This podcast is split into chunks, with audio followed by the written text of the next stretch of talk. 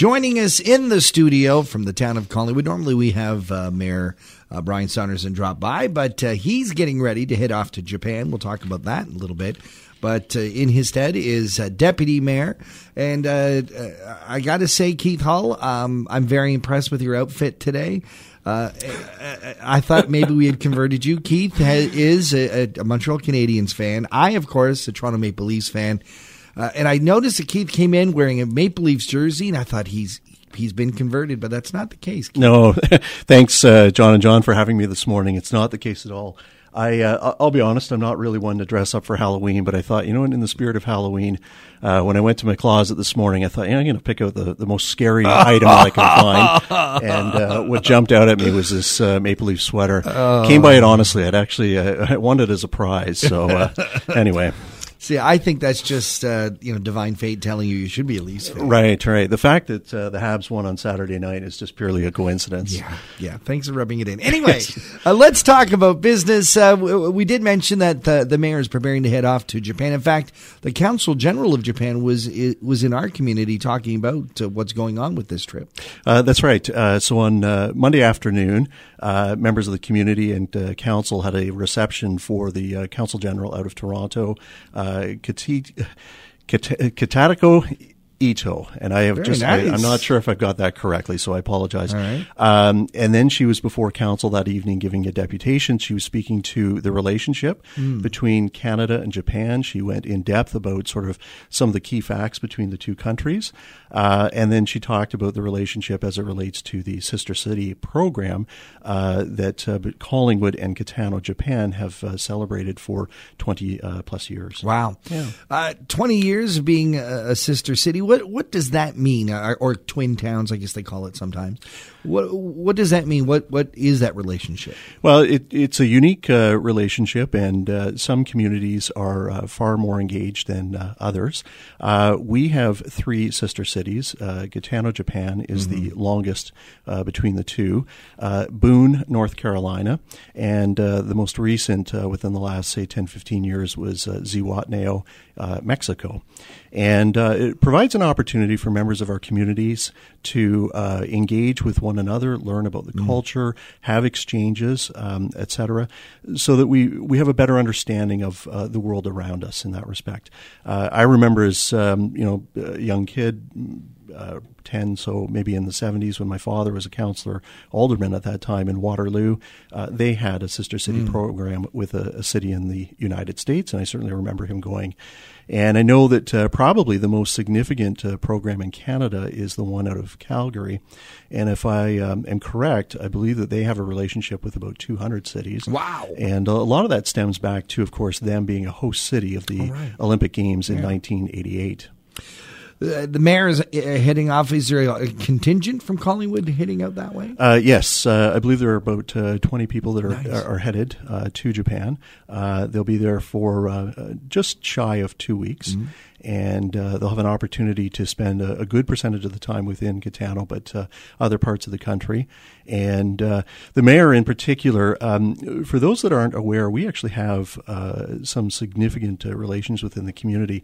Um, the the um, uh, Pilkington Glass, I guess most people refer to it as, out on the uh, East End as a manufacturing facility, is owned by a Japanese company. And so, for example, there are, you know, uh, things to be uh, discussed and talked about from a trade relation uh, standpoint. And uh, I think that that would certainly be something that he would want to be top of mind when he's when he's in Japan. Uh, look, uh, looking forward to talking to the mayor when he gets back on how that went. Uh, let's talk about some. Uh, well, I, I'm not going to editorialize for you, but I, I'm thinking it's got to be good news.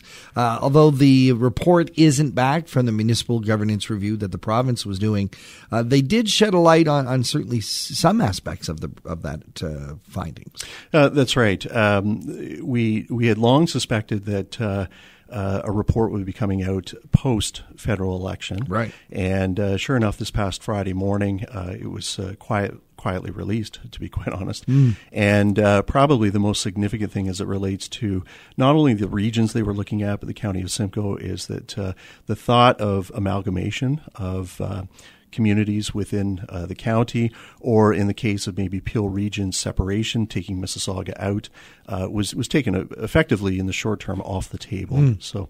Uh, I think that that's positive uh, for a number of reasons. Uh, specific to the town of Collingwood, we have just we've got so many good things that are happening right now. Uh, and our municipal staff, for example, are really engaged on moving a very lengthy agenda forward. And uh, I think it's a very progressive agenda. And so to be able to focus on that work and not having to be worried about, say, over the next couple of years, implementing significant change as it maybe relates to uh, services or boundaries, physical boundaries, those types of things. I think that that's that's fantastic.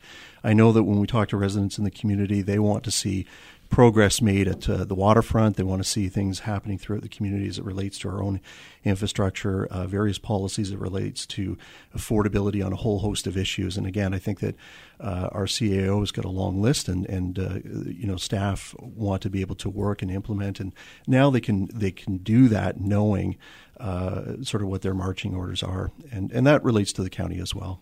I haven't read the report, but I, I got to assume with rhetoric like that that you got to feel it's a bit of a stamp of approval at the efficiency that that our municipalities are working.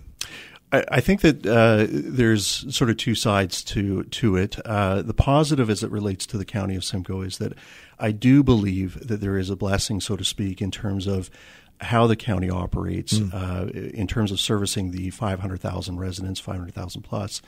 Uh, t- one of the things that I've been very impressed with in the year that I've been at the county is just the the level of service that is provided. Many many in our own community don't necessarily differentiate what the county provides or, right. or, in terms of services versus the municipality, et cetera but they are a significant player in terms of long term care, uh, ambulatory care, um, affordable housing within our community. And we have seen strong investment from the county within the town of Collingwood in the last couple of years.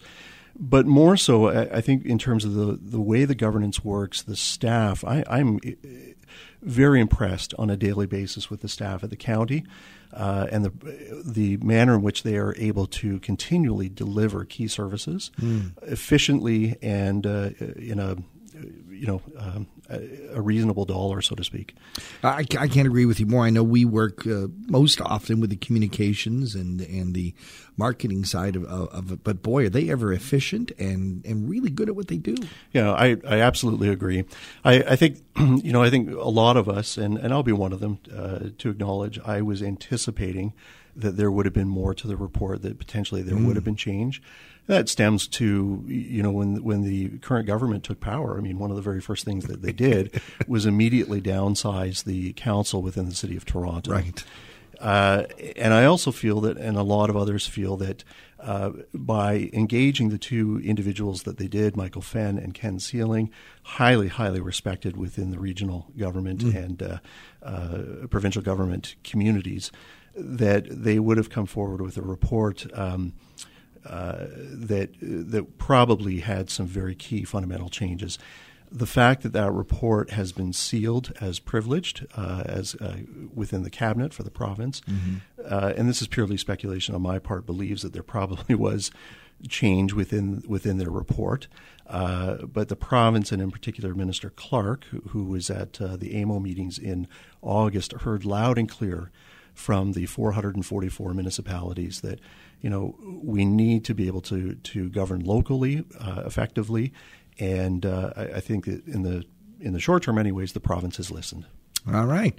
Uh, let's just uh, clear up a, a, bit of an issue. I know that uh, town engineer Brian McDonald asked us to mention something about a crosswalk repair, but bit delayed. Yes. So this is a project that has been uh, in the works. Uh, I'm referring to the crosswalk at the Hamilton Drain. If people aren't familiar with the Hamilton Drain, uh, it is between. Um, uh, Finlay Drive and uh, the Poplar Side Road. Uh, a, la- a, local landmark probably would be the uh, Georgian Bowl right. or the bowling alley. Yep. And it's a crosswalk to provide uh, safe uh, pedestrian um, and cyclist access across here, Ontario.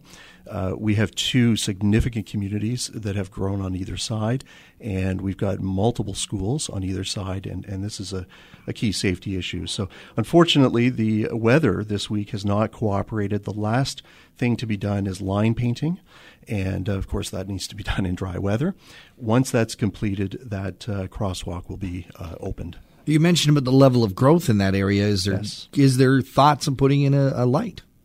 So I, I think uh, you will see our staff basically are looking at a number of uh, different alternatives. Sorry, not alternatives, but improvements Okay. to community safety across the community. So I don't want to speculate specifically one area, but I know that, uh, for example, uh, when we start to look at uh, our official plan, when uh, we've got a transportation plan that uh, is in the works, uh, we were looking at active transportation. Uh, we had a cycling plan that just came before council for adoption. These are all key things that are looking at how do we move people around uh, by any mode of transportation, and in particular, how, how do we do it in a safe manner? Okay, so that's be up for grabs. Then. Yes. All right, Keith Hull, thank you so very much, Deputy Mayor of the town of Collingwood. Really appreciate you being here. If, if people want to ask you some specific questions, something we maybe didn't touch on, or something we did talk about, where should they reach you? I, I think the the best is uh, they can contact the municipality. They can contact the town of Collingwood at any time. Uh, for all of the contact information, whether it be a specific staff member, member of council, or the town hall, collingwood.ca is the best resource. Deputy Mayor Keith Hull, thanks for being here on Talking the Town. Great. Thank you.